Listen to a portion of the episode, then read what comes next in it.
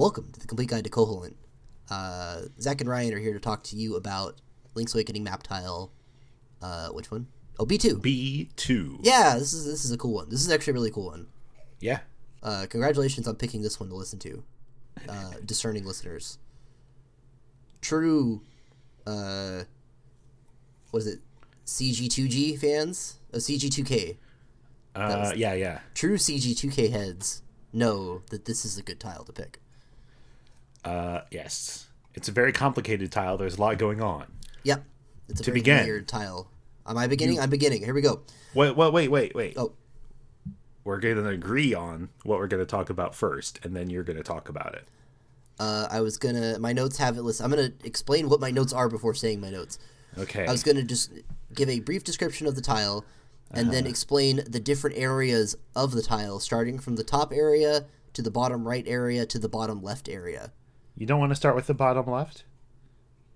Uh, we can start with the bottom left. Let me give the brief description. Okay. Uh, this is in the Tal Tal Mountains.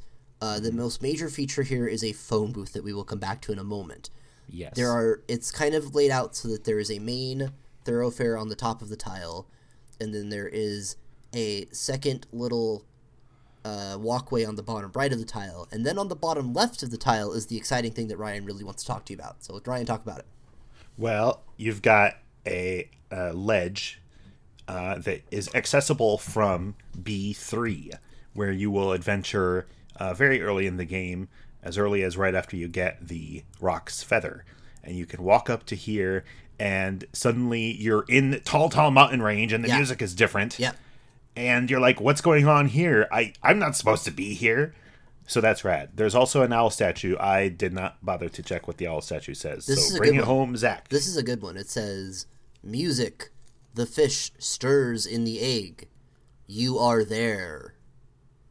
That's really good. And so this is one of this is maybe the first owl statue you would run into. There's one other one you might have run into first, but like not knowing what the owl statues are about, not knowing what this message is about, and then show walking up like a non-discrete staircase into this just very, you're obviously stepping into a place you are not supposed to be yet. Yeah. Like this is a you- you are getting a sneak peek at something you are going to see way later in the game, and it's very Uh-huh. intimidating and very exciting. Uh huh.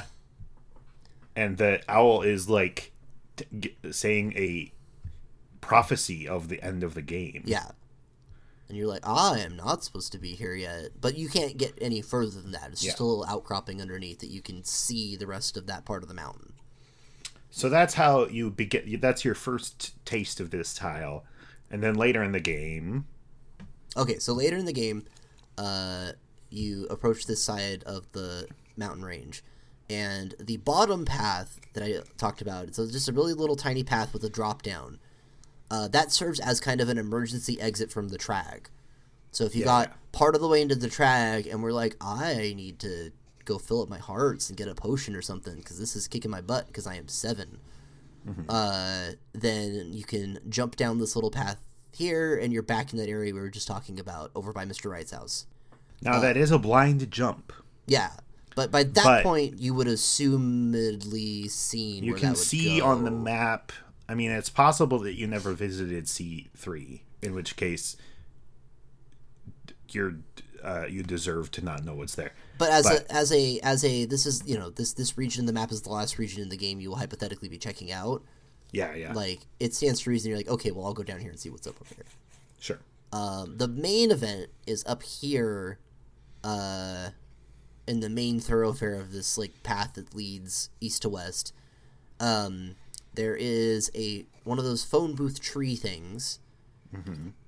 There's also a moblin hanging out out here, who's lost, I guess. um, and this is the last phone booth that we're going to discuss in the game. Oh, it, did we get all the others? Great. We have completed all the phone booths. Uh, much like the other phone booths, it's just a tree with a phone inside.